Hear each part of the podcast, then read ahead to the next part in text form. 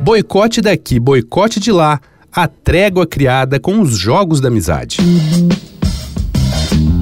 Dois pontos. Uma conversa sobre quase tudo com Daniel Almeida.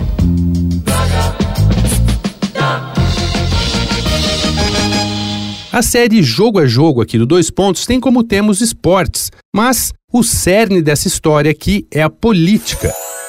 Em 1980, a Guerra Fria estava viva e corada. O mundo socialista contra o mundo livre, entre aspas. O presidente Jimmy Carter queria controlar a narrativa e viu nas Olimpíadas de Moscou daquele ano um potencial palanque mundial para a ideologia comunista da então União Soviética. A invasão das tropas soviéticas no Afeganistão no fim de 1979 foi o estopim. Os Estados Unidos, seguido por mais de 60 países, anunciaram o boicote aos Jogos de Moscou.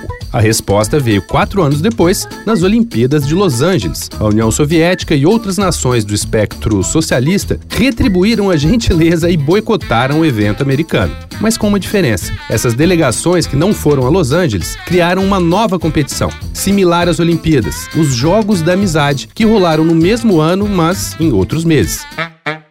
E aí vem o tapa com luva de pelica. Vários países democráticos também participaram dos Jogos da Amizade, sem nenhuma retaliação, como os próprios Estados Unidos, Argentina, Portugal, Dinamarca, Alemanha Ocidental e até mesmo o Brasil. Claro que o nível das competições não foi o mesmo, porque todo mundo preferiu enviar seus melhores atletas para as Olimpíadas e as equipes reservas para os Jogos da Amizade. Mas ficou a afirmação para o mundo de que o esporte deve unir e não separar pessoas e países.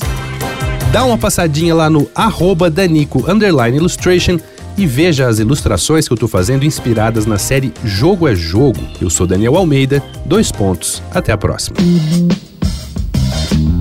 Você ouviu Dois Pontos, uma conversa sobre quase tudo com Daniel Almeida.